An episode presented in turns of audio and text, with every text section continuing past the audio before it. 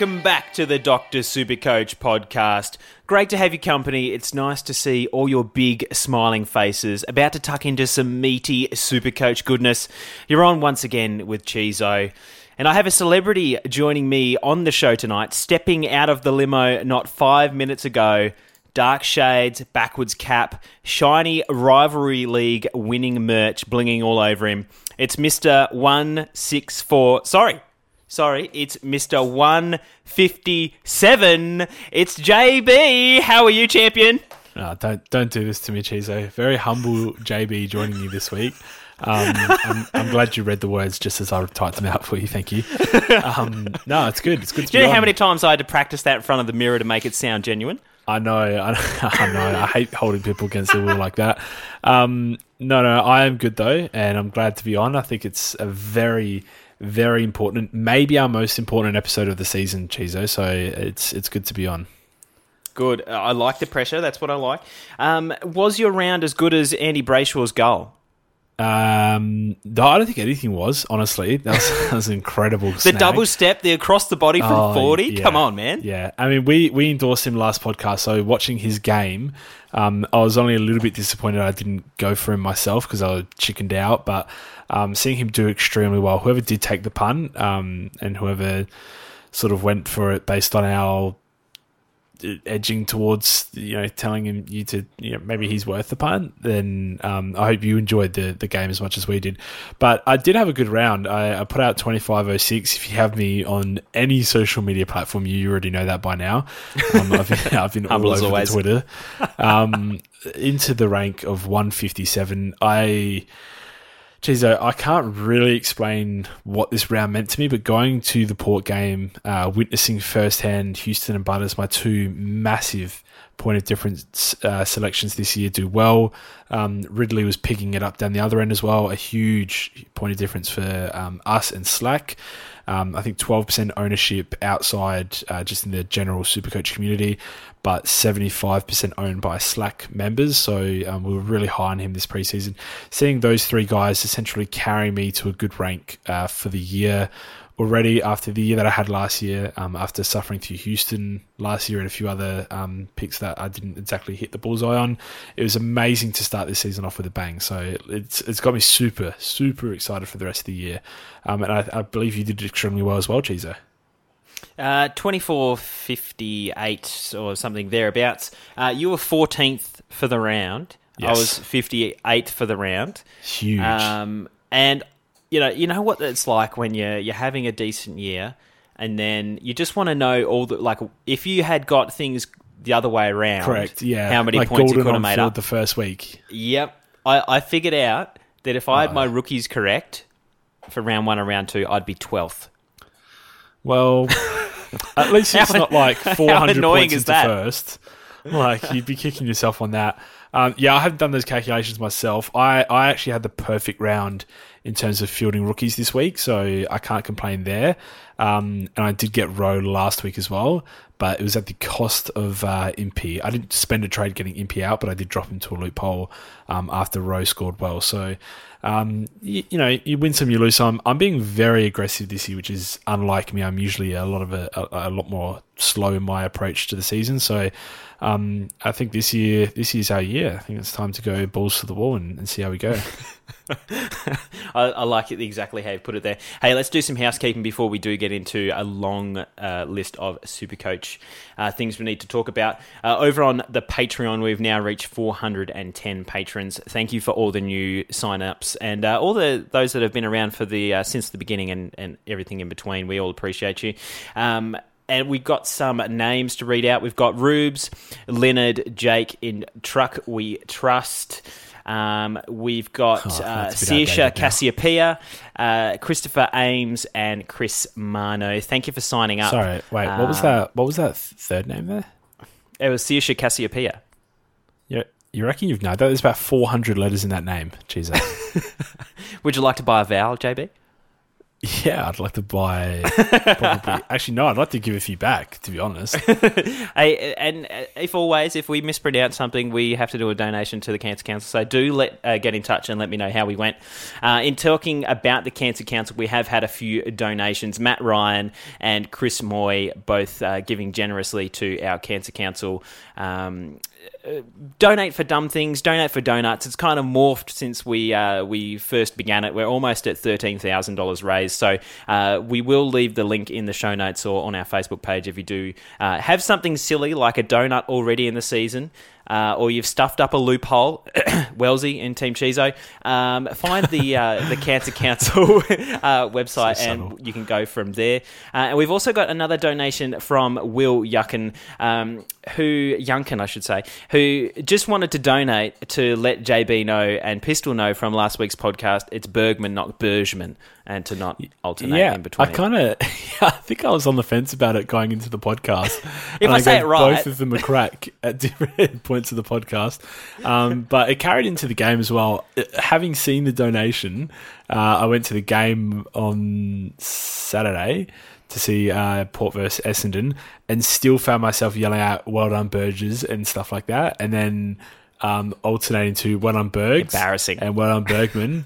and my wife asked me at one point, "Is it Bergman or Bergman?" Because you've said both about a hundred. and now the times. pressure's on because you've got to know because you do this professionally, technically.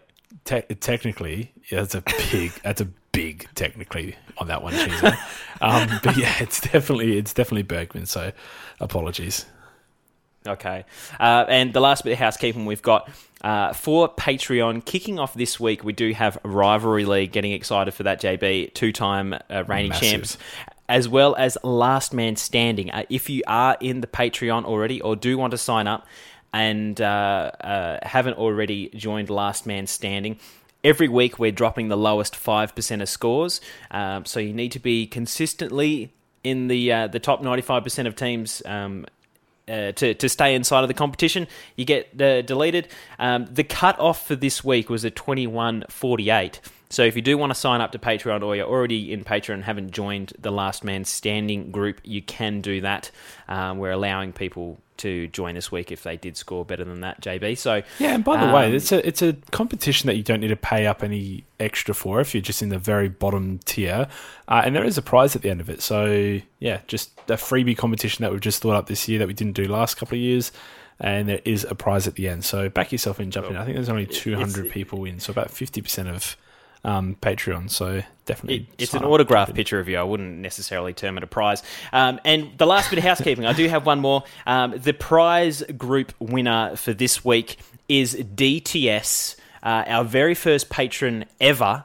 Uh, who's ranked 24th, uh, wins for accumulating the most points for the month, um, month, the month of March, um, which is fantastic. And the likes of uh, Jimmy Ipper and John Eldritch, you guys, if you're in the prize league, you'd be taking home a prize right now. But unfortunately, being ranked eighth and uh, fifteenth just it doesn't win you anything, I'm afraid. So you- you're doing well, guys, uh, but it just missed out on the prize league.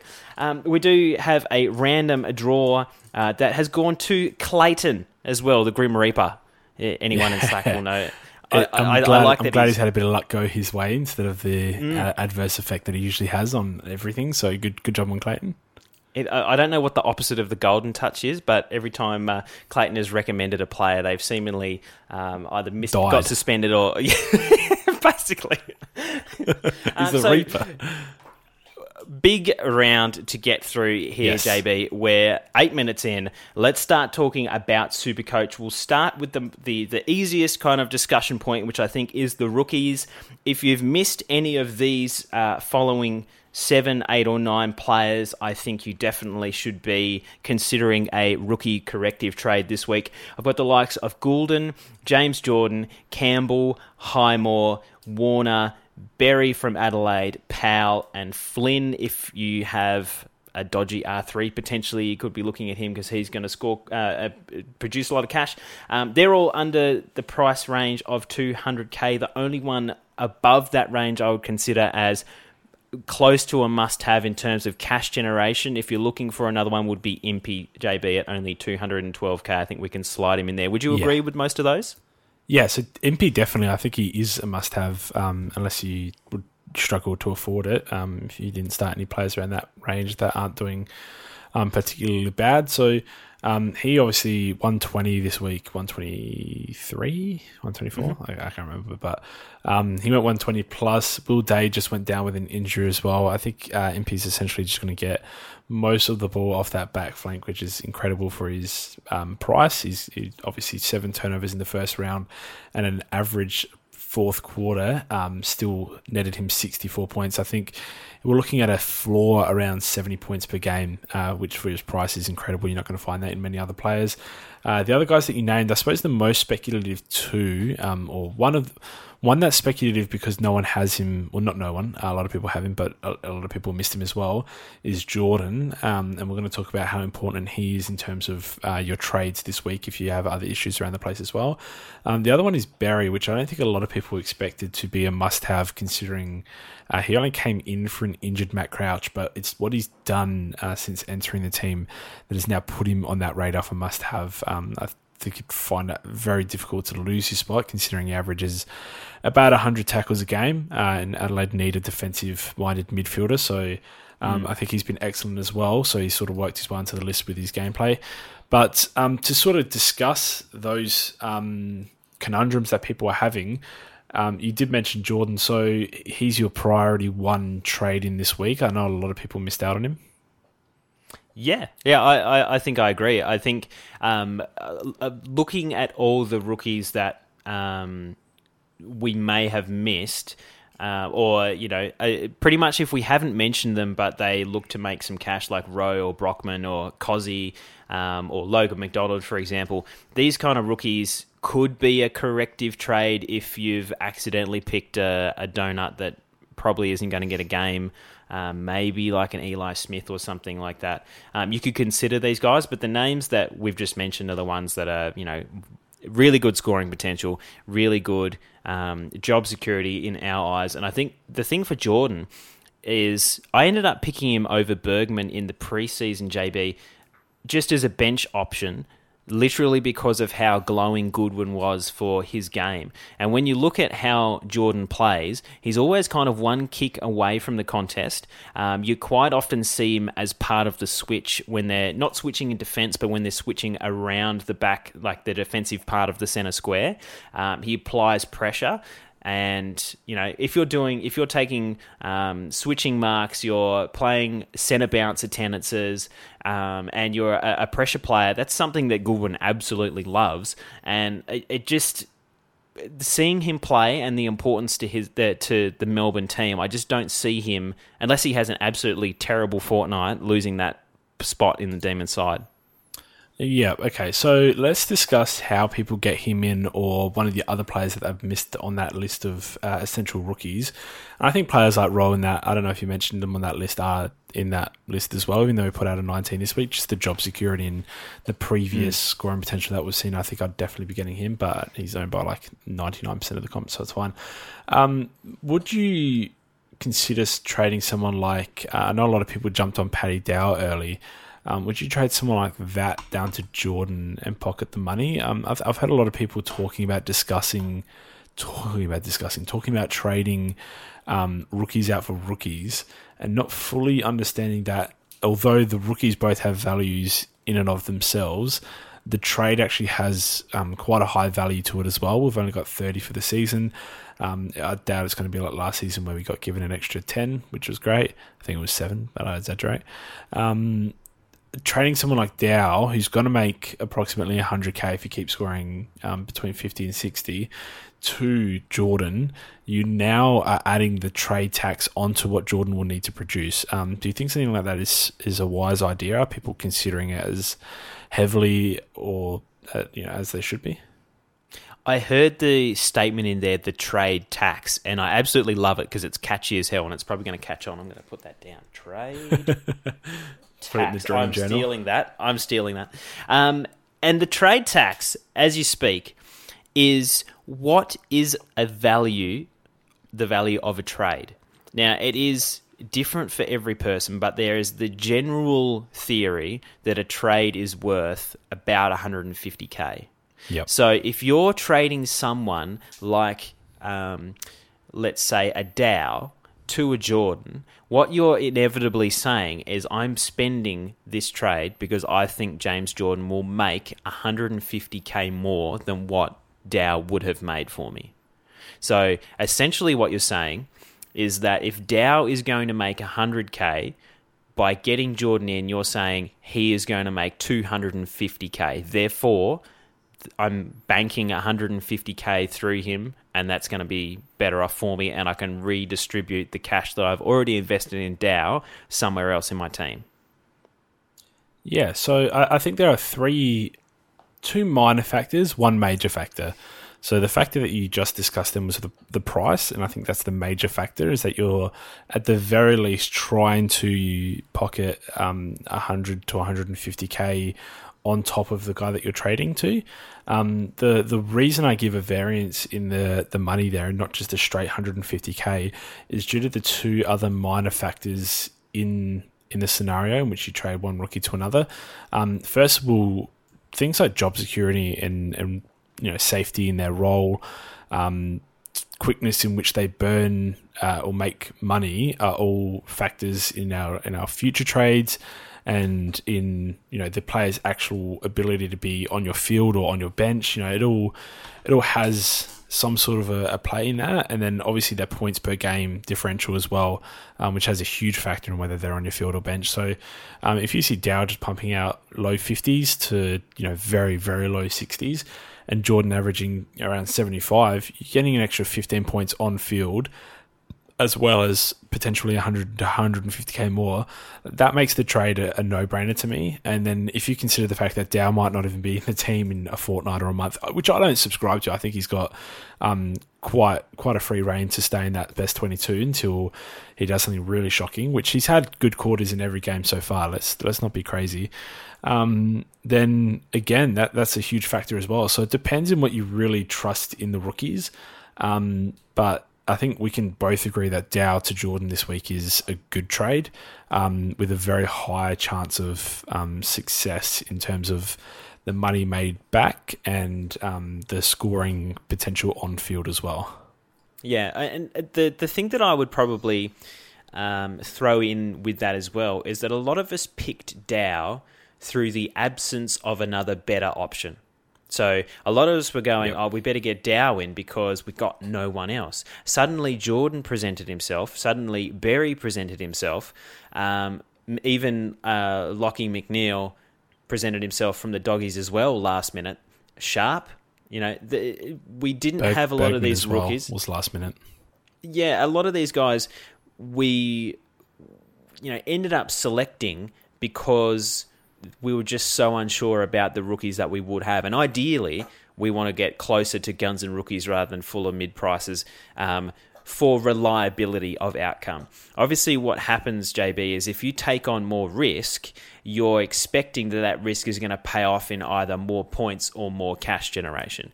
To yep. get a more reliable outcome from your team, you pick the more predictable scoring rookies because they're already basement priced. There's less things that can go wrong.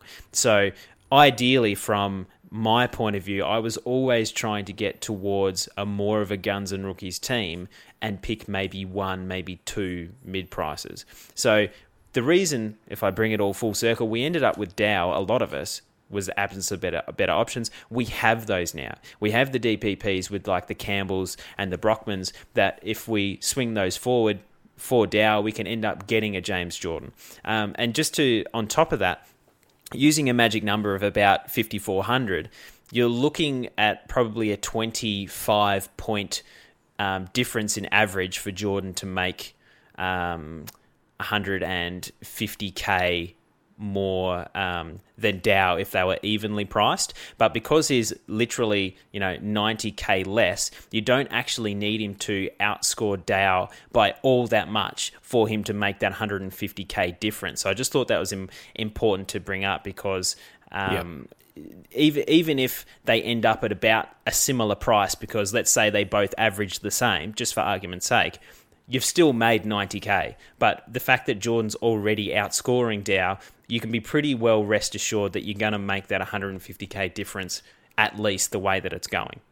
and we're using Jordan as a bit of an example, but it applies to any of those like first eight rookies that we mentioned that are really essential. If you miss Golden, mm. um, it's even more obvious that this trade is, is good for you. Um, and Berry as well. I think this trade uh, qualifies as being good as well if you missed him. So um, next, I want to discuss, in, especially in regards to like while we're still on the rookies, um, if you've got, I've got a collection of pretty good rookies at the moment, and I've got a loophole. Um, Sharp for me has a value in that it allows me to field Highmore over um, who I think is going to be one of the worst scoring midfielders for the round, which has, was value for me this round because um, it helped me by switching a few players forward as well, miss the score of Jimmy Rowe. So it does have a value to me. I think Highmore's good on field most weeks. I kind of want to keep that that swing action um, if I can, even if Sharp is dropped, which leaves me with I, I, don't, I don't have McNeil, but even he was good this week. Um, it leaves me with options such as um, Scott, as as one of my worst options. Brockman is one of my worst options. Um, if Bergman gets dropped, which I don't think he will, then he'll be one of my worst options. Um, other than that, we're essentially looking at the, the first eight guys that you named off the top of the podcast. So mm. um, obviously, don't want to trade out any of those guys. Who am I looking at to trade out of this team to get in someone that I've missed, like Jordan or um, for other teams, Berry and such. Um, I know a lot of teams have Jones, Fullerton, um, players like that, which I think is more obvious. You'd be fine moving one of those guys on. Um, but if you're like me, and you had limited rookies and you've done well with all of them bar one, um, it gets really difficult to trade one of them over, considering they could both be quite successful. Yeah, that's absolutely right. I think the difference here is that even if you have a really good bunch of rookies, let's say for argument's sake that Scott was your worst rookie or um, yep he is. He uh, is my worst rookie. or if you're like me you uh, you cleverly fielded Rowe over Harry Jones only for Brockman to score 70 on the pine. Um, nice. I can't believe I made 14 points there by putting Rowe on field. Um, with those kind of guys that are going to be such a slow burn I would you know maybe at the totally at round 23 the difference between a Jordan and a Jones is less than 150k, and technically you know, based on what we've just said, you can kind of poke holes in an argument if you wanted to be like that. The thing is, fast cash is more useful to us than slow cash. So if yep. you've got a Harry Jones, he's got great job security. He's not going to miss in that Essendon side, especially now that we're having to play half our VFL side because we've got so many injuries. But the thing is, if he's averaging in the 20s and 30s, it's going to take him forever to make us 100k, and it would be totally worth – even getting someone that's going to get to 250 to 300k faster because you're able to access that um, the cash from that asset and reinvest it into somewhere in your team. Because if you're waiting on Harry Jones to peak before you cash him out to try and use that cash, you're going to be um, just stagnant because you're sitting there waiting for something to happen as opposed to being ahead of the game. So um, there are a few rookies there, JB, that um, you may feel like you have to pull the pin on just because the rest that you have there are so good and you don't want to miss out on the cash generation that James Jordan can and the berries and these kind of guys that presented late can you know, produce for us. Yeah, and I, I definitely agree regarding Jones, uh, Fullerton, Bergman. If he's dropped, are all very obvious options. Anyone really, if they're dropped this week, are pretty obvious. Um, where do we draw the line? Uh, would you would you say the same for Scott? If he's your worst rookie, um, Scott to Jordan. Because I think Probably. I think Scott's a chance to make over 100k um, mm. before his buy, but I, uh, like you said, I think Jordan is just going to beat him in that race by about five to eight rounds and make more. Yeah, the the thing is the the difference might be less than 150k, but it's when you can access that. So you might be able to cash out Jordan at 350k before you can cash out Scott at 250k, and that becomes more important because you're able to access that cash quicker. So um, if Scott is the one that you're tying up between, uh, toying up between getting Jordan in. I would still consider that a corrective trade because yes, yeah, you've picked a rookie that's playing, but it's still a corrective trade because you're correcting for the player that you missed that is absolutely essential for the cash gen because like we said in the preseason rookies were sparse this year but what we're seeing this year is we've got six seven eight rookies that are fantastic but if you have to play the likes of um, Scott on field or Harry Jones on field, you can be really struggling in your weak score. So you need to make sure that you've got the rookies that are not only generating the cash, but they're generating the cash because they're on field options, which I think is also important and shouldn't be overlooked. Yeah, I completely agree. Um, and just lastly, just to cap that off, um, I did talk about it a little bit before. Um, I think Sharp's value as a loop between midfield and defense is as valuable as any of your like worse rookies that are doing like still mm. playing. And even if Sharp does get dropped this week, um, I've got Sharp and Scott in my team, and I'm favouring Scott and not really even thinking twice about Sharp um, in terms of trading out for Jordan. So um, I think that sort of, if anyone was weighing up whether they get rid of their loophole, whether it's worth it, whether someone like Scott or um, even McNeil, Jones, Fullerton, Bergman, if he's dropped like all those guys, I think you'd rather have a loophole um, in your side. So uh, if it's especially if it's doing what it's doing for me, and that's getting Highmore on, um, and someone in the midfield that I think is going to do badly off. So um, we're going to move on to a slightly, very, very slightly higher price bracket, uh, and we're going to talk about guys that are just under 300k who are threatening to make quite a lot of money. Um, and it's more, Spicy. I think it's more, it's more prominent this year. It's very spicy. Um, more prominent this year, considering we all kind of have dabbled in that section um, a few times in our team. I, uh, for one, looking at my team, have Orazio, Jordan Clark, Ziebell, and Impey, uh, all between that 200 to 300k price range.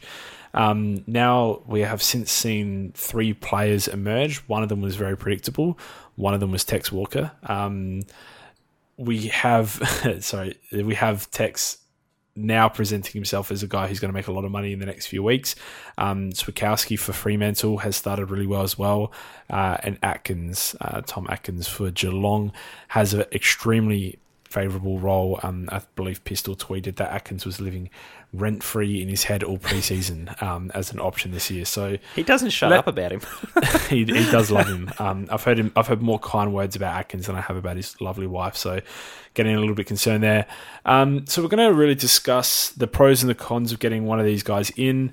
Um, who we think is probably the best option out of the three of them, whether it's worth training someone like Danaher, um, Dow if you've got the money, or even someone like Caldwell to these guys. Um, I think it's all up for discussion at this point. So let's start with the. I think the easiest one to talk about is Switkowski because he's kind of.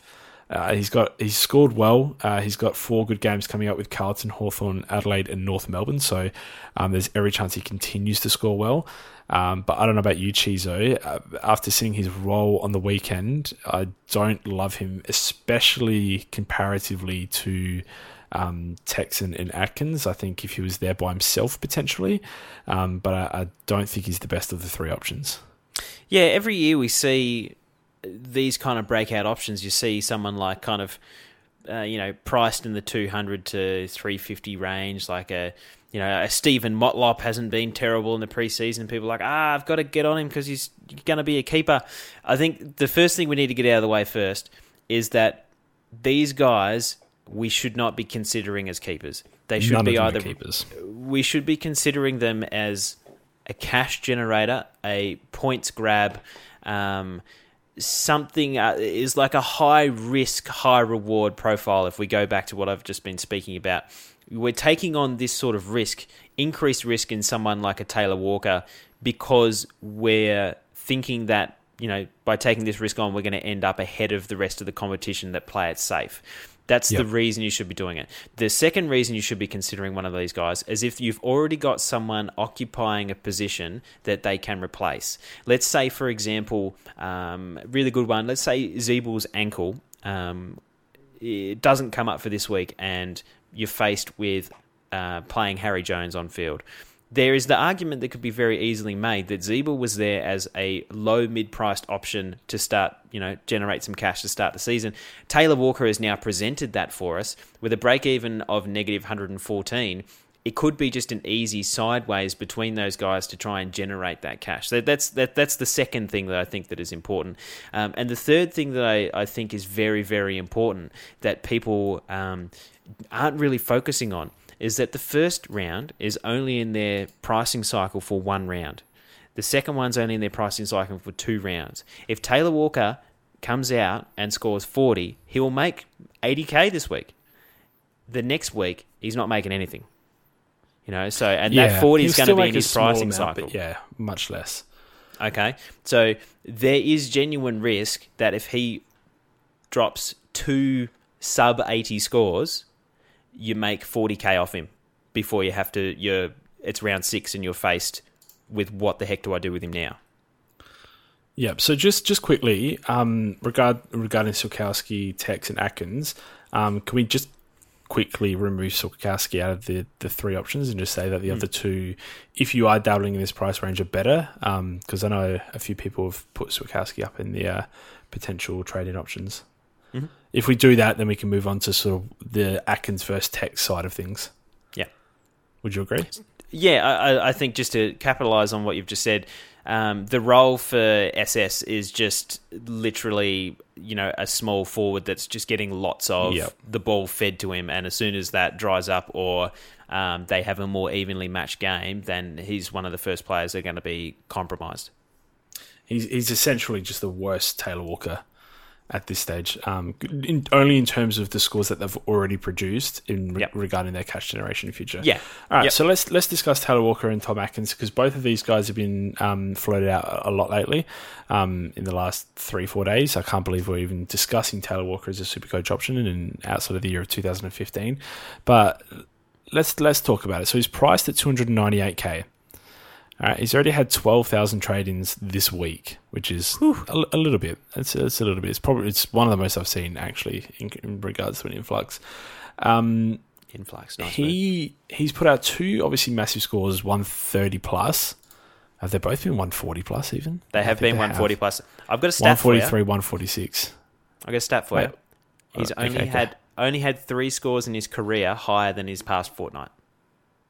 Wow, that's an insane stat. But the point is, is the last fortnight is already on the board, and we don't need him to do what he's done in the last fortnight. Now he's got Gold Coast, North Melbourne, Fremantle, Hawthorn, and we can even throw GWS into that as his next five games. Right of those five games, I would tip them to be competitive for at least two or three quarters in each of those for about I'd say three or four of them. Yep, you would imagine. I'd agree. Um, Yeah, cons- yeah. Considering what they've done against Geelong uh, in the first half against Sydney, I think they can stick stick in, be competitive against at least three or four of those. Um, given that, and given the fact that we only need him to really score between sixty and eighty um, for the next two or three weeks for a, a real big cash grab, um, he's projected this week is ninety eight, which uh, like I think we can all agree is he's unlikely to continue scoring tons. Um, but that gets him a 90k rise in week one of owning him. Um, So the, the money's there. It's just as you said, the for, the potential of having of scoring 40s, um, the potential of Crows getting just smashed and having a, a hot fortnight, but then reverting back to the norm, uh, which already started in the last game, uh, considering Sydney got a hold of them a bit is is the risk of him going back to back 40s enough to turn you off of a pick that only needs two 60 plus scores to make about 150k?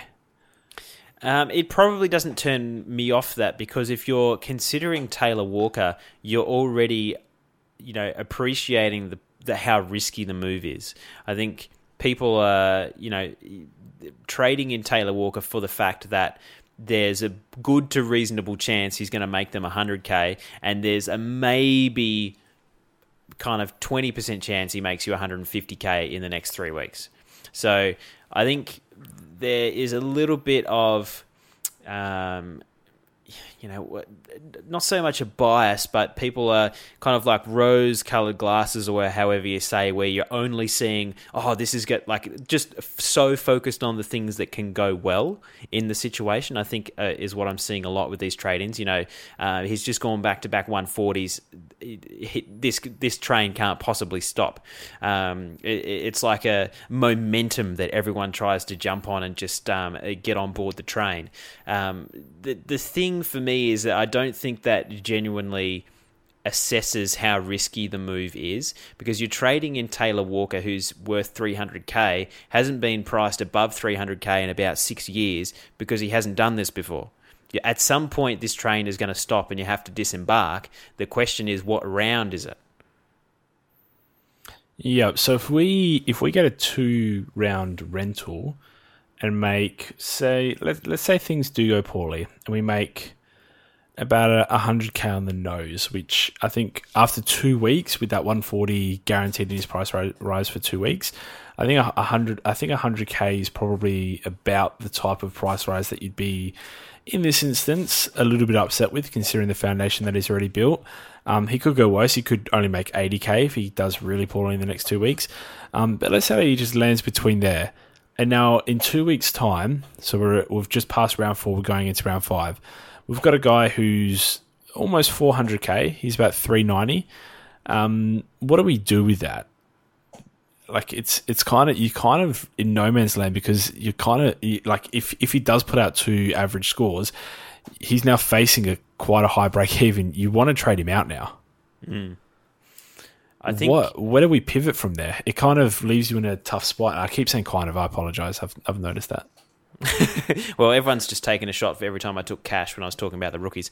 Um, I I, th- I think for I think something that plays in our favour here is that this play is to bring Taylor Walker in, snatch 100k hopefully, 150k fantastically, and then get him out before we start the upgrade one up, one down season. Now, the one up, one down season starts when these fattened rookies start to slow down at about 80% of their total, maybe 75, 80% of their total cash generation if we were to hold them all year.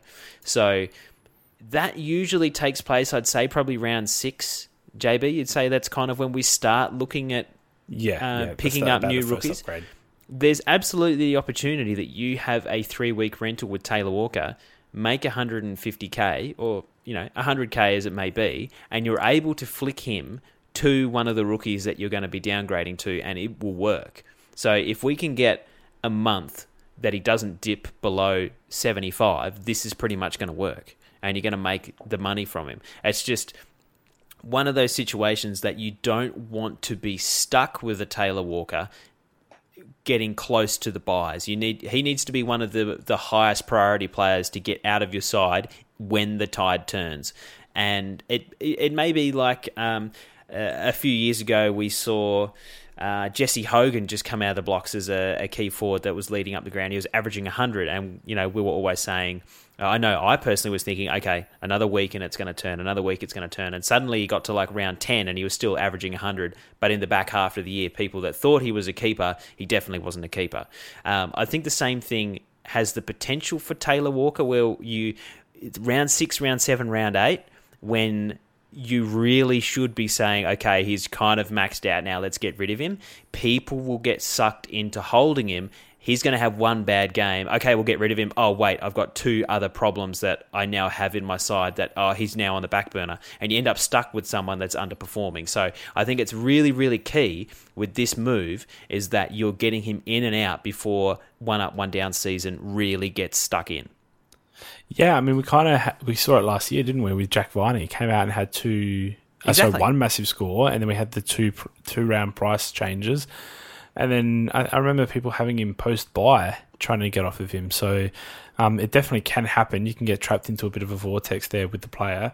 Um, let's quickly discuss Atkins and then talk mm-hmm. about the players that would think about trading to these guys um, and how valid we think it is before we move on to a, a bit of a premium section. So, um, with Atkins, he obviously did well in the preseason. Um, in the the unofficial scratch match and the AAMI game, he scored well off of halfback. I think he had about 120 points in the AAMI game um, off of halfback. So um, he's good in the role. I think he piqued a few people's interest um, before the season started. Uh, week one, he had 82. Yeah, definitely piqued Pistol's interest. Week one, he had 82. Uh, the week just gone, he had 107. Uh, so that's two pretty good games. You, you, mm-hmm. I mean, for his price range, they're pretty good games. Um, I don't know if Tex is a better option than Atkins because everything you spoke about with Tex in regards to a two week rental, um, someone that we're going to have to prioritize to get out of our teams as quickly as we prioritize to get him into our teams. Um, Atkins seems like the type of guy with a high enough floor. Um, let's say 80 is about his floor playing off of halfback. Um, that he's just going to tick over in price. And worst case scenario, when he does max out in price, if you've got bigger issues there, um, he can really quickly restart that cash generation with like a once-off big score, or um, just the fact that he peppers around the same um, floor, uh, so it doesn't actually have a heavy drop. He just stays around the same like you know decent price range that you can get rid of. So uh, his pri- his scoring just isn't as volatile as Tex, um, and like it's not the ceiling that Tex has, but it's also not the floor. So um, I actually see Atkins as a better pick than Tex, and I don't. I think that's really really heavily against the grain, but. Um, in his role, I, I just see him being a successful eighty plus per game scorer. I think he's he's kind of the mid price that we missed out on. Like I've got a Razio on my team, and I think I'd rather the security of Atkins at this point. Not enough to trade, but um, enough to have a little bit of a regret. Yeah, I I, I agree that.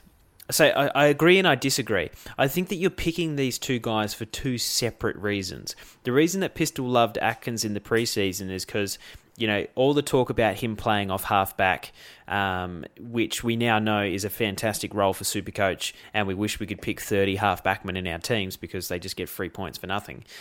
Whereas Taylor Walker is just really that get in, get out, um, you know, smash and grab kind of job. Tom Atkins is sort of the same reason we picked uh, Jack Ziebell in that, you know, it's someone that's probably going to average 85 to 90 when they don't have their ankles rolled. And he's going, if he does that, then he's going to be a good cash generator that in the best scenario sneaks in at F6, but in the worst scenario is probably one of the last guys we need to upgrade because they're not really causing us issues. That's what I see Tom Atkins as being. The reason that he's priced under 300k is that he's never done this before. It is a role change. He was a pressure half forward when he first came into the AFL. Um, and so you're picking up potential value. Value is the key word there. Um, same with Ziebell and these kind of guys. So if you're picking Atkins, it should be for a completely different reason, and it's usually because he's already on your radar, like for Pistol, that this is this fortnight has just con- uh, you know confirmation that what they thought was true.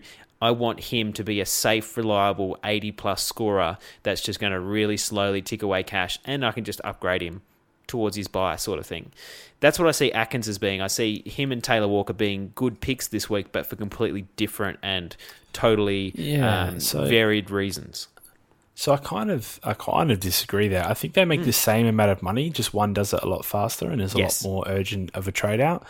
Um, so I think you're picking them both as cash cows. Um, one just allows you to be a bit more patient with your upgrade process. One Yeah. um, will kind of demand it of you. And I think in terms of points on field, Atkins probably offers a more secure um, output in that scenario as well. Um, so I think if you're picking if you're picking cash cows in this um, in this spot, which again we're going to explain the players that you would think about trading to these guys for this purpose.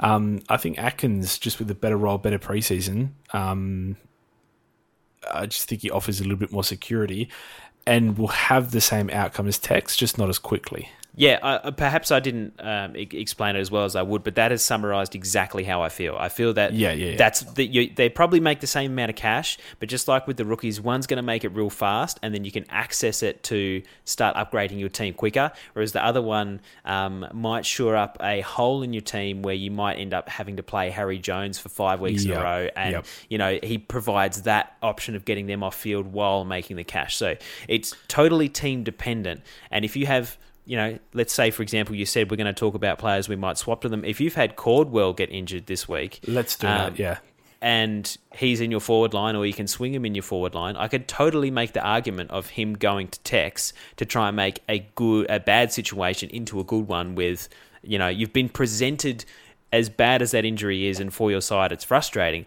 You've been presented with an option to suddenly kind of turn that negativity around. Whereas someone like uh, you know our sides that don't have a problem.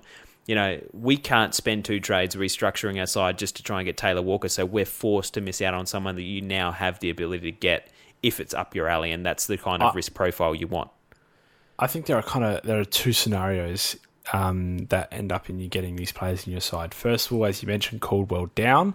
Um, I think my first instinct there, um, if you believe in Zak Butters, would be to try and get the money to go up. But if you can't find the money or you don't want to restructure that specific part of your team, then going down is your best opportunity. Um, I would definitely wouldn't trade in someone around the price and try again in that mid price section.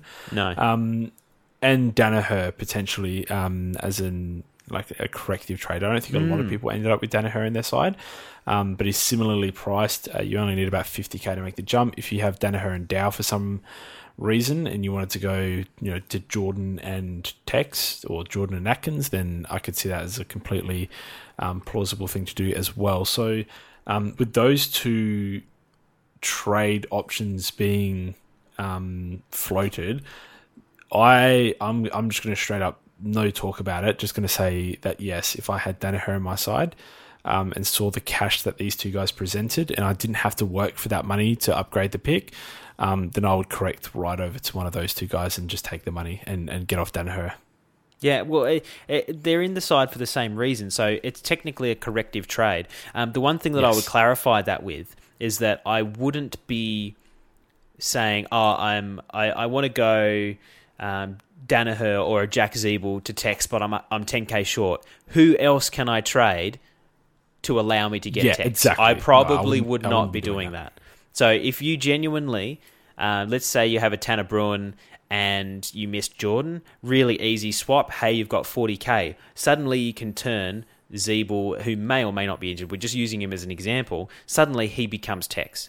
That scenario, I might use two trades. I wouldn't headhunt Taylor Walker and then search for a reason to trade someone in my side. If everything's just hunky dory with the team, it's just unfortunate that we don't get to play the uh, the the Russian roulette with Taylor Walker's scoring. Yeah, and a a lot of people um, start with money in the bank as well. Uh, so for those people, it's I think it's a perfectly viable option. Um, and like you said, though, we don't. Some people like that don't have that option. Um, don't have to pay the Russian roulette. Ignore the fact that half the competition seems to be trading in Taylor Walker right now. He's not essential. Um, there's a reason we didn't ha- name him like we named Jarman Impey, who we think is essential. Um, there's a reason we didn't name him when we named all those other rookies that look essential. The seven um, guys that we went through, the eight guys. Um, he's not essential. He could go poorly. Um, I think the odds are in his favour of going well, so I, I'm not trying to talk you off of trading him in at all. But if you can't get him, there is absolutely no reason to change anything else in your otherwise perfect team to get him in. Um, like you said, I think that's that just has every single reason to backfire on you, um, and probably will. That's how we usually see those scenarios ending up. So, um, absolutely, I think he's going to be a fine trade in. I think Atkins is going to be a fine trade in. Um, but I'm not moving anyone out of my team that should have a spot in my team to make it happen. Um, so that I think we'll finish that talk. I can't believe, Chizo, I cannot believe in 2021 we just spent 20 minutes discussing Taylor Walker, Tom Atkins, and Sam effing Switkowski. I, I guarantee you that we'll get an inbox saying there's another option that we didn't address. But you know, taking what we've said, substitute different names, and the answer's still the same. So uh, we might as well jump into some premiums, mate. We've got a lot of messages about what the heck to do with Lachie Neale. Yeah, so Lachie Neale, the the number one talking point, I think, for the entire week. So um, we've left that late. We're at 47 minutes. We just hit the number one talking point. Um, but all essentially, I I don't I don't think you or I have um, a lot to discuss. So I think we're going to fly through this one pretty quickly. Um, first of all, if I think we can, you and I can both probably find common ground that um, if Collingwood intend to tag him this week, with uh, if you see a Levi Greenwood appear on the the team sheet, then I think we are in agreement that trading him out, um, considering how much the tag is going to affect him already, or how much it already has affected him, how much it will affect him throughout the season, um, you're best to just take that money that you're about to lose, um, keep it in your bank, and and pivot to someone who you think will continue to score well. Yeah, it's it's got to be now or never if you don't want to keep him. Acknowledging the fact that he's probably going to be someone that you want to finish the season with. So there's a lot of people, you know, oh, the Brownlow curse, he's going to uh, come out and average 108 for the year. I, I genuinely don't think that's the case. Um, No. Watching that game very, very closely, I know you're a, a big NBA fan, JB. At the stoppages, he's like doing pick and rolls. He's trying to use other. He's literally doing everything in his power to break the tag. It's not like he's done a Cripps and is just like walking around injured or, you know, half given up. He's still busting his gut trying to get the ball. He's running to space. They- They're just not flowing at the moment, Brisbane, to be able to give him the ball. So, in terms of Lachie Neale's um, sort of hunger for the contest and um, particularly um, later in the game, I was really seeing him trying to break that tag. The problem is it's just not working for him, and because he's so highly priced, um, it's not like he's just resting on his laurels because he's had a good year previous. I think he's still going to have a fantastic this year. Uh, year this year, he's had some really good press about how he still wants to improve himself and he's not happy with where he is. That competitive nature, I love all that. I think that if it allows you to fix something else in your team, say for example, you do have a Caldwell, you don't want to try Tex, you do want to get Butters, and you need to find that cash somewhere. Maybe you didn't start. Um, uh, you didn't start with like an Oliver, perhaps, who's having a great start to the year, and you can pivot that way. I can see that as kind of two birds, one stone, fixing that scenario before he drops all that cash.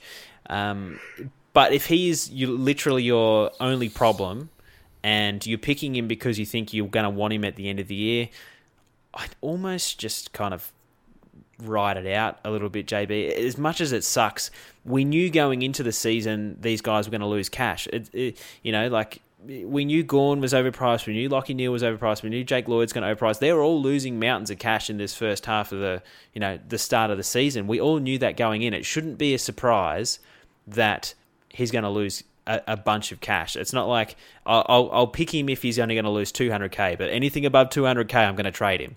You know, like he- Okay, so oh, oh, oh, sorry, I'll cut in a bit. Um, a couple of things with with what you just went through. So, um, first of all, they've got the first game of the week. Um, if they if there is word confirmation that he's going to get tagged or Greenwood comes into the game, um, I think it gives us a whole nother outlook on this um, because that'll be a third probable poor score in a row. Yep. Um, given the fact that Brisbane are already 0 2 with Neale performing poorly in both, um, if by some miracle Collingwood do beat Brisbane and Neale gets tagged, I can't see a world in which he doesn't see 10 more tags this season um, because Brisbane are on paper one of the best teams in the league. And if that's the way teams are shutting them down, um, then that's what teams are going to do. Teams that don't tag um, are likely going to look at what has happened in this first two rounds and try and emulate it. They lost to Sydney. Um, I I think that's important. I know they only lost by a point last week, but if you see a tagger in this game, then I think trading Neale out is 100% on the cards. If you don't see a tagger, the fact that Collingwood leak midfield points, as we've already seen with every Western Bulldogs player turning up against them in round one, I would keep Neale and back him in to go 40 disposals this week. It could be as simple as that one decision made by Collingwood making up your mind as to whether you keep him or get rid of him. Whether you think you've got holes elsewhere in your team, justify the selection in and of itself before you look at anything else. Decide to yourself, is he going to get tagged? Yes, I'm getting rid of him. Is he not going to get tagged? Not in your opinion? All right, keep him, back him in. You're locked into that money loss if he does get tagged and you want to trade him out the week after. If he gets tagged into another 70 Chizo and they lose the game, you want to trade him out so badly the week after, and now it's even more difficult because he's just shed 90k off your starting salary. yeah. So it's it's make or break time for a lot of people, um, and I think the the tag or no tag is going to be a huge factor. Um, and whether or not you decide to cop that price drop and back him in is going to be a, a massive factor as well. If people decide to to drop him, and I will say right now, I would prefer to keep him. I'd prefer to find any reason there is to keep him to justify selection in your team, because I think we can all agree he's still going to be top ten. Um, and we're all going to want him by the end of the season. Um, so avoiding the double trade back up to him, the fact that he can go 162 weeks in a row and make that money back so quickly, um, makes him super unique. And trading him out could be very problematic uh, later on, considering it might cost you five trades this year. Um, but if you do see the tag come in, you do choose to trade him out. You make the decision early. Um, the discussion is to be had whether you do what you suggested earlier and try and fix up two spots in your team, making um, money to go Caldwell to Butters and also getting you know a missed premium for Lachie Neale as well at the same time. Um, or do you go straight to an Uber premium like that you've missed? Maybe you've missed Macrae, Oliver. Um, I'm sure not many teams have all three of those guys out there, and all two of them have started really well, and the other one is the guy that we're talking about. Um, where do you sort of see it, or is it just far too team dependent to deep dive into? I think it is team dependent. I think the um, the thing for me, we're still talking about Neale, aren't we? I kind of dozed off there a little bit. Yeah. trying to put myself in the shoes of people listening. Uh, the next three games he's got Collingwood, Collingwood. Wait, what, what, why did I just get flamed then? what is happening right now? We're mid podcast and I'm just getting absolutely shredded by my co-host. Excellent. Maz put me what up is to happening? it. Um, that I, I I agree with the the tag situation. I think it is. I don't think it's team dependent. I think it's coach dependent. It's regardless of who else you've got on That's your fair. side.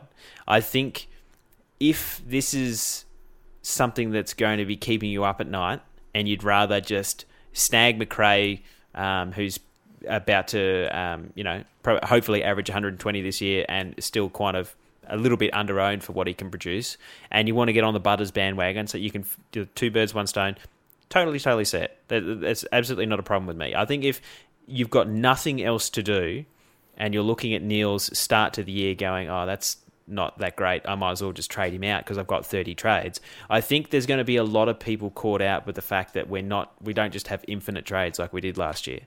I think that you genuinely have to sit back and say, what's my buy structure like? Is he a premium that I'm genuinely confident is going to go 115 plus? Because remember, Neale is one of those guys that has had awesome starts to the last couple of years. Then he starts getting the attention, and when he gets attention, he averages 115, 116 thereabouts over the last two seasons. When he's not getting the attention, he averages 130 plus. Now, if I'm looking at the next three rounds, you've got Collingwood. If Greenwood's not in the team, he's probably not getting attention. Bulldogs go head to head, and Essendon don't have any players. And then you've got Carlton, who have a new kind of centre for, and Ed Curnow's really not there anymore. And I don't personally think they would compromise their new centre rotation because it's making them slightly, you know, more competitive. They, they would lift 0 and 4. yeah, I, I, I don't think that we're going to see get a tag in the next four weeks.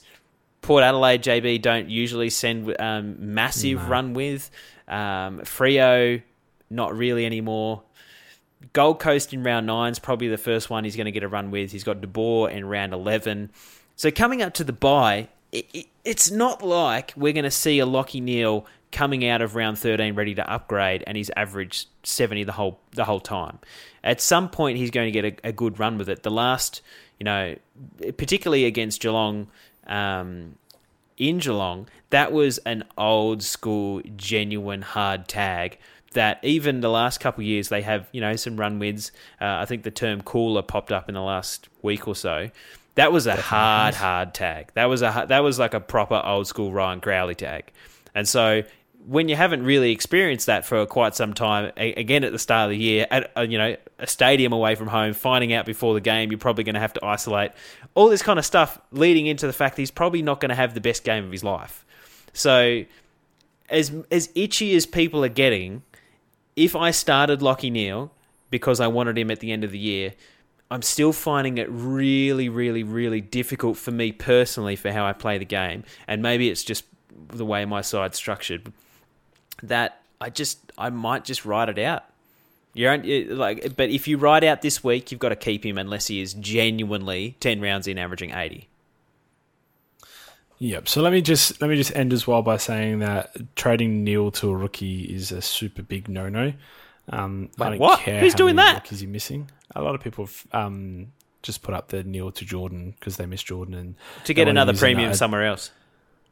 No, as in like they're they're making a correction correctional trade elsewhere, and they're just going to have to carry the cash for a week. Um, yeah, that's that's obviously a big no no. We do not endorse that at all.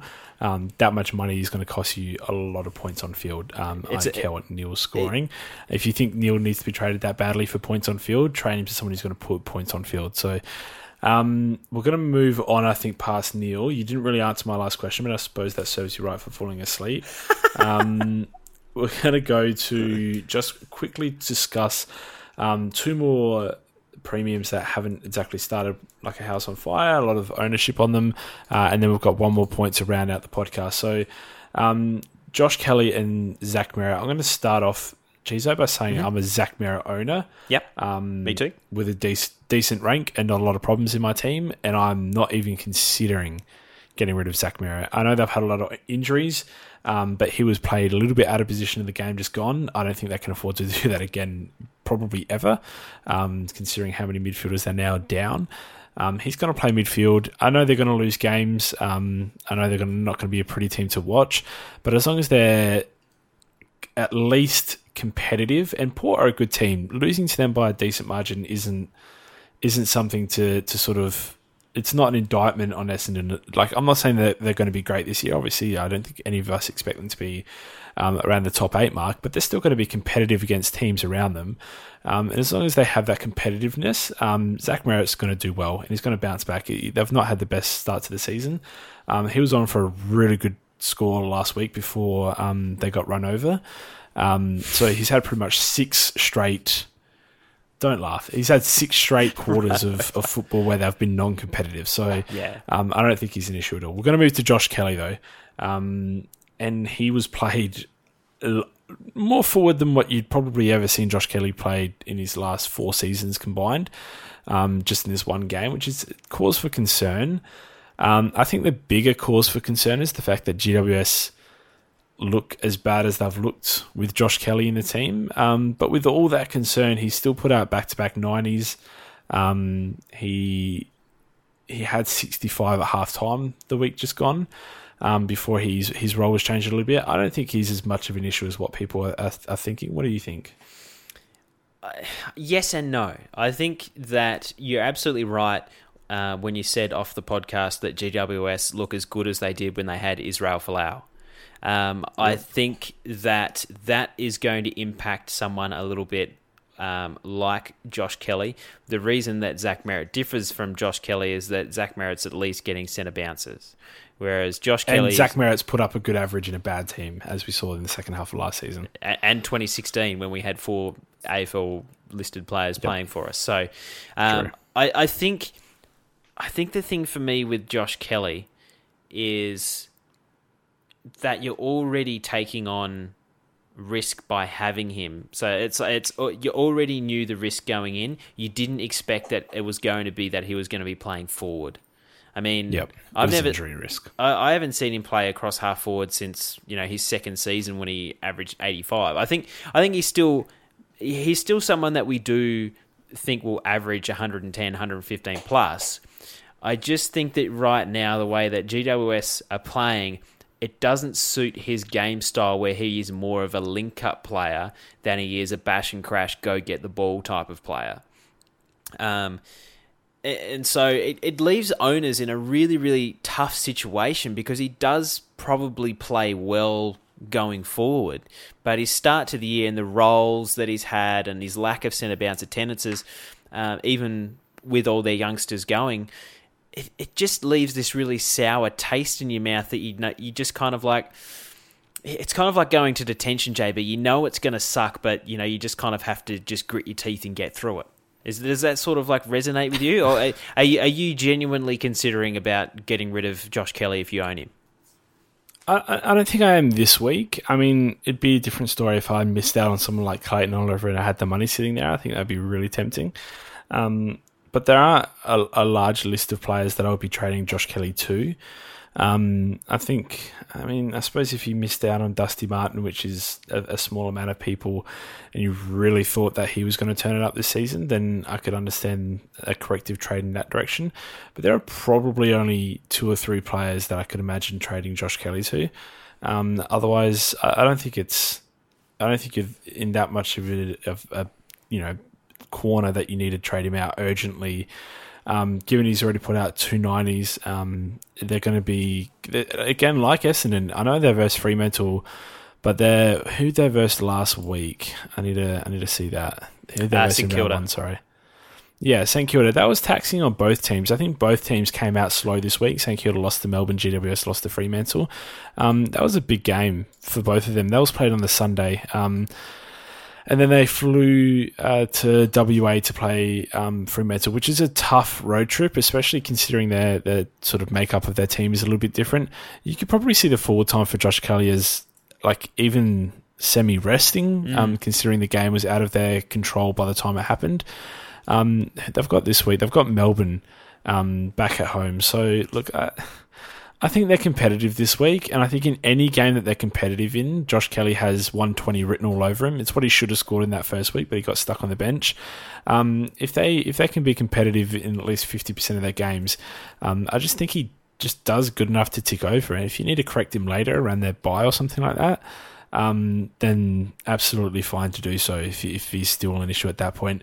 After two weeks, averaging 90 in a couple of big losses, I well, the first one wasn't a big loss in a couple of tough games. Um, I don't think we're at dire straits right now, unless there's someone serious that you've missed out on. Yeah, I, I think I, I, I, tend to agree. Um, unless there's some genuine extenuating um, circumstances where you know you're saying to yourself, you know, this guy's injured or um, he's been suspended, something you know, like a, a, a Dangerfield or a Fyfe kind of situation where you have a legitimate reason that you have to get rid of them.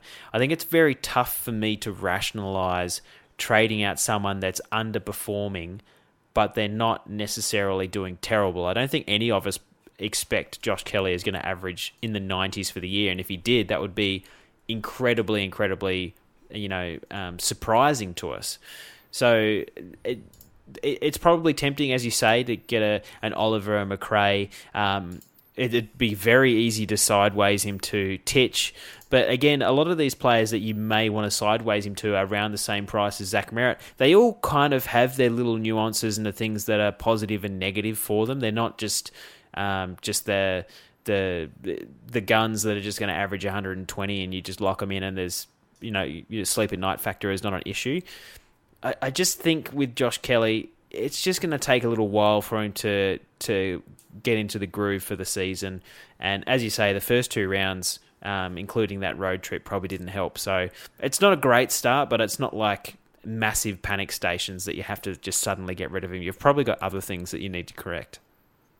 And by the way, he started last season averaging about this as well. I think he's averaging 95 in the first two rounds. So um, he's not adverse to starting a little bit slower and then turning it on um, around the midsection. So I've got two more players to talk about um, very quickly, and then one last closing point and discussion before we close up. Um, first of all, Patrick Cripps now up to a break even of 137 at his already uh, lowered price of 523k. Um, projected to dip under 500k if he scores his projected this week, um, which is 75. Am I? You're, you're looking at me really weird there, Chizo. No, I always get I always get worried that because I got you on the camera. Um, anyway, so yes, he's projected to go under the 500k mark. A lot of people discussing um, trading him out this week. He has Fremantle this week, then Gold Coast. Um, I don't think he's an urgent trade out, and I, I think we're in a position right now where um, a lot of players look good. Like Andrew Brayshaw looks amazing right now, and other players around him look really good at that price.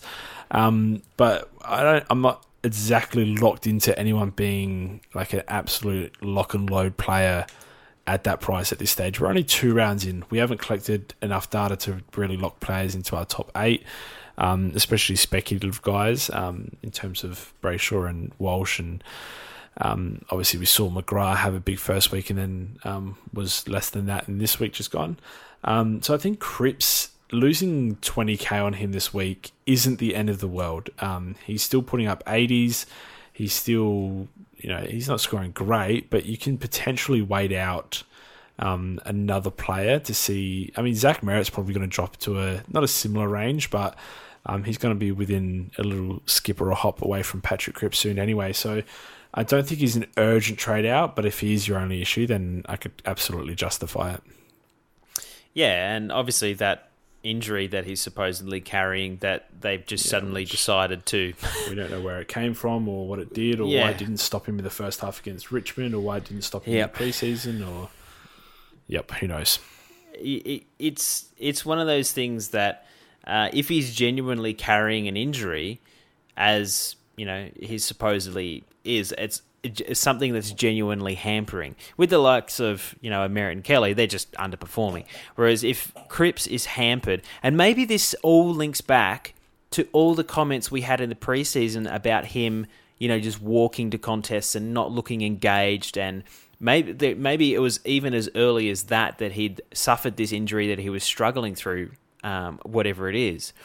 At which point, if this is the type of Cripps that we're going to have week in week out because he's struggling with it, you've got a genuine cause for concern because it's not like he's going to turn the corner anytime soon. So eh, he's probably the one of the kind of premiums in that era that have some kind of physical ailment that's causing the underperformance as opposed to either being part of a smashing um, or just slightly underperforming what they usually do and they'll probably come good in a couple of weeks. Is, is that a reasonable kind of assumption to make, JB?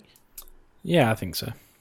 Yeah. Okay, so in, in that case, if you wanted to jump off and you had a little bit of cash to get to Walsh, I think uh, that's one that you've mentioned um, I could totally look at someone something like that, or a, Brayshaw, as you say. Yeah. Um, I I don't think very much like um, a Caldwell in the 350 range. I'd be going down rather than finding that same kind of level. I don't think I would be dropping Cripps down to someone cheaper than him in like the, no, the 500k range. I think that's just bringing on risk that you've just tried to get out of your team because the risky player failed. Speaking of risky players, I do agree with what you said, Chizo. Um, Nat Fyfe uh, is obviously going to miss the upcoming game with concussion symptoms. Uh, probably just the one game. We have seen him miss um, multiple before for this, so we hope it's not a bad one. I think he, I think he near on passed the concussion test um, when he went on. So, uh, like after the incident, then was still subbed off based on the footage, and then now has been ruled out for the upcoming game. So I don't think it was a bad one. Um, as far as like obviously all of them are bad, but like as you know, it could have been a lot worse. Um, so we assume he just misses the one week. If you're an owner, he then follows that up with games against Hawthorn, Adelaide, and North Melbourne. Um, so I wouldn't be looking to trade him out. No, no, I don't. I don't think so either. But uh, is that his only missed game for the week, JB? I've got to own up, JB. I think I may have done a Clayton here and pulled the the the Grim Reaper kind of thing. I I, no. I, I, mentioned I mentioned a bit of a, a, a joke in the preseason, being like um, I think it was talking about the the sub rule that um, you know it's it's been brought in for the likes of Nat Fyfe that try and concuss themselves every second week, and I said that as like a you know just like an offhand comment. I didn't actually expect him like within 14 days to actually have become concussed because of it. So um, I, I think I think of, obviously a lot of guilt as you bring this up live on the podcast with no prompting, but yep. I, I think I, I, totally tend to agree in the fact that um, you picked Fyfe knowing that he was going to miss games this year. There's no way around it. You knew that he was going to miss a game at some point. Maybe this is just the one. You know, maybe there's more to come. I don't think I would be jumping off when what we knew would happen has happened or you know, not that yeah. he'd be concussed, no, but that he would. You, this shouldn't change your mind. 22, no, exactly. If you started him thinking he will play twenty-two, um, you're probably not great at the game, um, or not good at looking up past history and injuries. But um, definitely don't jump at a shadow um, as soon as he misses just one week, um, and then versus three yeah. very good opponents. So very happy to hold that. So I've got one more discussion point, um, a little bit off topic from what we've been talking about so far. It's just about the trades um, that we've done thus far and how many we've gone through, how many is too many. Um, I think four trades by the end of this round is probably um, you, are scared at that stage because you, you almost want to go without trades in the next few weeks after that. Um, but what justifies going to that four? Um, what justifies using a third trade even? Um, what uh, where is the value in the trades this year and, and how many we've used thus far? I only used one in the first week, being Dangerfield out. A lot of people, I suppose, had Dangerfield and Rowell, so people were, were in or automatically worse situations than I am. Um, I'm I'm looking to use two this week. I want to know, Chizo, or I at least want to discuss. Um, sure. I think firstly we can say getting the rookies that were named round one um, and are quote unquote the better rookies considering they have the first crack at the best 22. Um, and as we're seeing with already eight premium rookie options, we are seeing probably the best rookies of the season. I think it goes without saying that even if you made two trades last week and you've now missed um, Impey and Jordan or Jordan and Berry, something like that, I think it's fine to correct still and, and go down to four trades used thus far to get the best rookies in. Do you agree? Yeah, yeah, I, I totally agree. Now, it's the diciest stuff that we're analysing here. Um, would you trade Lachie Neale if it was your fourth trade? Josh Kelly, Zera, are those trade options now considerably worse now that they're going to be your fourth trade? Um, if you've got Caldwell this week and you already had to make three trades last week, you know, like where do we draw the line on how many trades has been too many and what trades are worth it this week? Um, if you've got guys like Duggan Phillips, Taranto, um, and a bit of cash in the bank, do you look to upgrade them this week with your fourth trade? All those guys have been considerably um, down on our expectations. They're not going to be premiums and top 10 options in their uh, prospective fields this week, respective fields this week. Um, where do we draw the line on trades? I think I'm going to start off by saying if you do have any of Duggan Phillips, Taranto, and some cash in the bank, I would look to be moving them on with my fourth yeah. trade, even. Yeah, I, I think it is that type. It's hard. Every trade should be kind of looked at individually. I think. I, I, I think that if you've already used three trades, or like you did two last week, you've got a you know uh, Danger Rowell and then Caldwell this week, and then you're also looking to get Jordan in your team, for example. Absolutely, I still think that's yep. an absolute perfect move. The the the thing is that if it's if that fourth trade is a luxury trade, like everything we've just gone through with the premiums, talking about like um, uh, a, a Cripps, for example, who may be underperforming for the rest of the year. I think that becomes a little bit more difficult, uh, but I'd almost be tempted to. I'd probably still be tempted to treat that as its own individual trade and not worry about how many you've used because everyone at this time of year is either flying and not using any trades, and so by doing nothing, you fall behind, and then you've just got a trade at the end of the year that you hope helps make up ground, or the people that are in the same boat as you are using that trade, who then you fall behind. So it's sort of like a lose lose situation if you sit there and go, Oh, I've already used three trades. I better not use a fourth to fix this fire that's going to burn a hole in my midfield. Um, it, I, I still still think that that making those aggressive moves early to make sure that you've got the right side before the price changes begin is probably the second most essential you know structuring part of the year as to setting your preseason team up when everything you're going into round one. I think that getting coming out of round two, you should have basically everything kind of locked and loaded for the next month where you probably don't have to make a trade until that upgrade downgrade season starts to beginning and you start churning through the trades. And, you know, I've seen this occasionally on Twitter, JB, just to digress a little bit. People, you know, commenting like, oh, haha, all these people that are trading danger and these injured premiums, I can't wait to be the only one with trades in round 18. And I'm like, I'm lucky if I come out of the buys with a handful of trades because you know I'm I'm usually aggressively going. Okay, here we go. The cash is going. Let's start the engine. Let's get this upgrade going. Let's get you know if you're first to full premium, you're not only you know points ahead of the rest. Um, but you don't, you know, unless something really dramatic happens, you don't need eight trades to make it from round 14 to round 23. Well, you shouldn't so, anyway. So I suppose, I guess the, the refined question is how big a fire is big enough to justify using your fourth trade on. Um, Zach Merrett, probably not a big enough fire to use your fourth no. trade on. Um, you'd back him in to do better over the rest of the season. Um, if you started someone like Petrarca averaging 95, probably not a big enough fire. Um, I mean, I wouldn't have started him anyway, but um, these are just examples. Josh Kelly as well, um, someone who's just not big enough of a fire to use your fourth trade on this early. I mean, look, I don't, I don't know if you've got Danaher and you're thinking of going to Taylor Walker. Is that a good enough fourth trade? Chizo. I mean, like it generates yeah. the the cash. I think so. Yes. Um, yeah, I think um, that's a positive move if if you're swapping a like for like in that. That's why we well, picked. What Joel about Hayden Young? 80, 80 odd in the first week, just sixty odd this week. Is that a big enough fire to use a trade on? But we picked him because we knew that's what he would perform. Like we we I agree. Th- th- there's there's nothing changed from you know we get itchy trigger fingers because he's not doing 80s every week but that's kind of why we picked him we picked him because so, no, I don't think he's a big enough fire. No, yeah, yeah. So 28% of teams have Tim Taranto averaging 87. Is that a big enough fire? Man, he hasn't played that bad. I mean, round one, I thought he was fantastic, but he just always has a whack DT to SC score. Um, and the second week, they just got belted, but he was still, you know, one of their main three midfield combos. It's not like the dogs where the, the top three have 20 center bounces out of 21, and then everyone else has like one accidentally.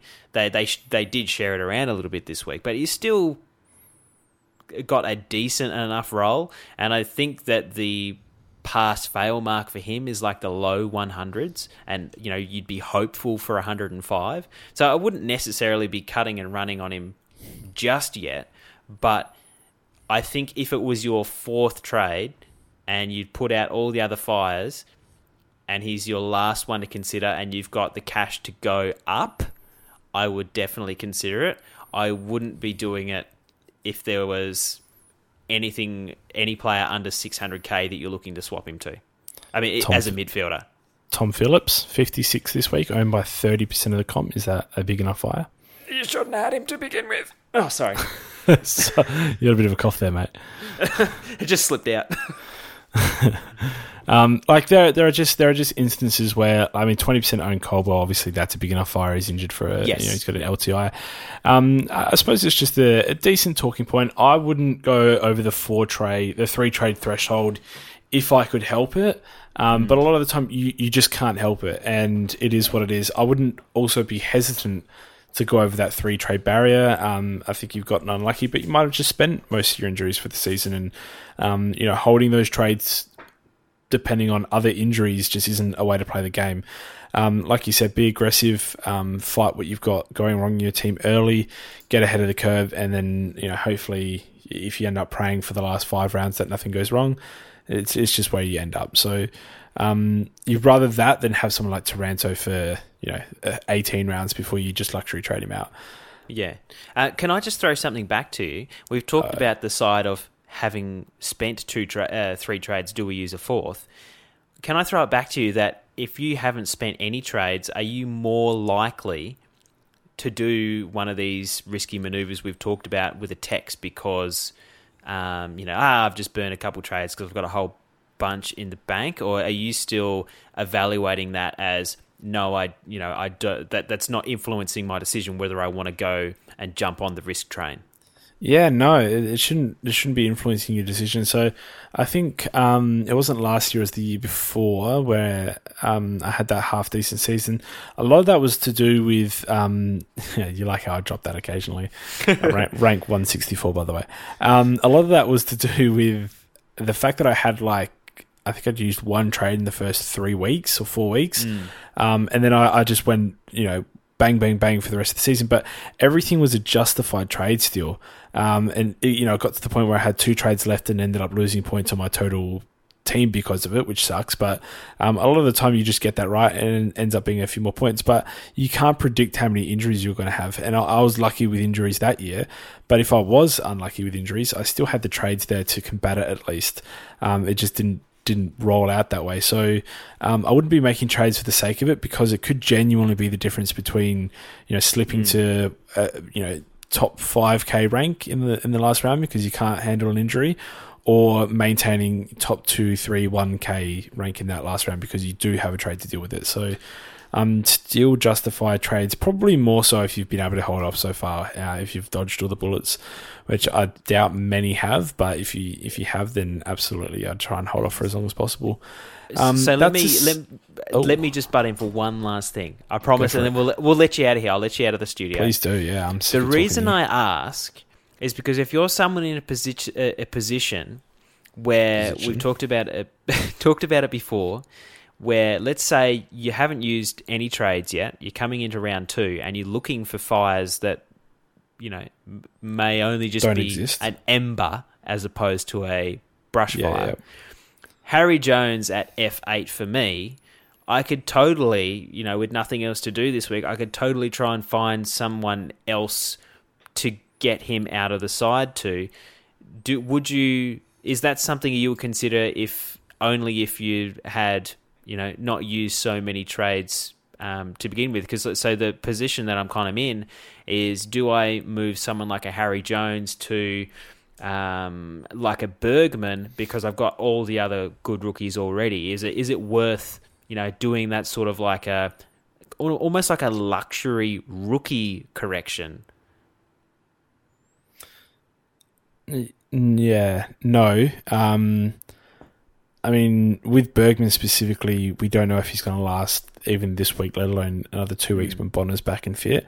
Um, he's going to need to do everything he can to you know hold his spot. So there is a very real scenario in which Harry Jones accidentally gets on the end of a couple of goals, and by round eight, they've made the same amount of money anyway. Um, so sure. you, you have just wasted a trade. So um, I suppose if you had some sort of assurance from Ken Hinkley that Bergman was definitely going to survive the next month or so, um, I'd probably roll the dice on that one. But yeah. Um, given what we know right now with the risk associated with uh, Bergman as a selection in general, I, I wouldn't be doing that so those those eight rookies we named at the top of the show at the rookie segment, they're the guys that you would be doing a rookie correction on. If you've yes. got the likes of a Tanner Bruhn, uh, an Anthony Scott, a Sharp, uh, a Jones, these kind of guys, you would Dow. just stick them on the stick them on the bench and just let them just slow burn, as opposed to spending a luxury kind of rookie trade to get you know, like a um, a Cozzy or you know, like one of these other just mildly better rookies that will probably make more cash than someone like mm. Harry Jones. You just you just hope to stick stick him at F eight and just not have to worry about him, sort of thing. Yeah, so I, I, I, think still, I think that I think that's a, a, really important point to make because I think there's going to be people out there going, "Oh, Harry Jones, he's averaging in the twenties. Let's flick him to someone." But I think it's actually, you know, maybe a mistake if you already have the majority of the other rookies, um, because you know you, you're spending a trade on someone that's probably only going to make 50k more than the guy you've already got. Yeah. So the thing is, like, there, there are only like two or three worse rookies than Harry Jones, if there are any. Um, if, you, if yeah, you've got him because your, they don't play. if you've got him in your team, um, and and you you have a sensible amount of rookies elsewhere, you're probably missing someone better. Um, if in your instance you, you have like a rookie on most other teams and that rookie that you have is Harry Jones over Bergman, um, it's not worth it. But for those people that have Harry Jones over, uh, let's say, I mean, Warner's a very obvious one, but like mm. who, who's slightly less obvious? Like Berry, I suppose, is slightly less obvious. As, um, Scott, maybe? Scott, yeah. If, if, Scott holds his spot in the side, then. What about um, Brockman? Brockman, I would be getting in over Harry Jones, yeah. Yeah. Yeah, cool. Um, so he, his scoring potential is just just good enough where you would flick him for. Obviously, he had 22 in the first week. Yeah, but then like I doubt you're going to have two absolute. If you if you've only got a couple of embers this week, I doubt you're going to have two blazing fires next week. Um, holding off on one of the rookies that debuted this week potentially, um, like Chapman or something like that, yeah, could be your good, play. good um, there there are there are options. It's great to have trades in the bank at this stage, um, and I'm not going to because there are plenty of essential trades to make at this time of year as well. Um, mm. But if you do fall into one of those lucky camps that don't have to make trades, then um, don't don't force the issue. Just wait patiently. Something will come to you, I'm sure.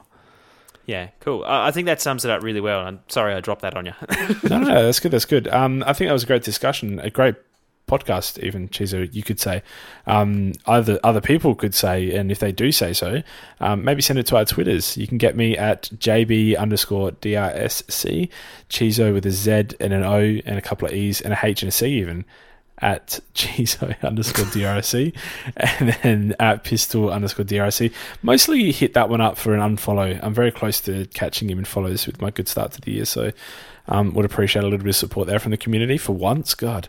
Um, and then the main channel is Doctor underscore SC.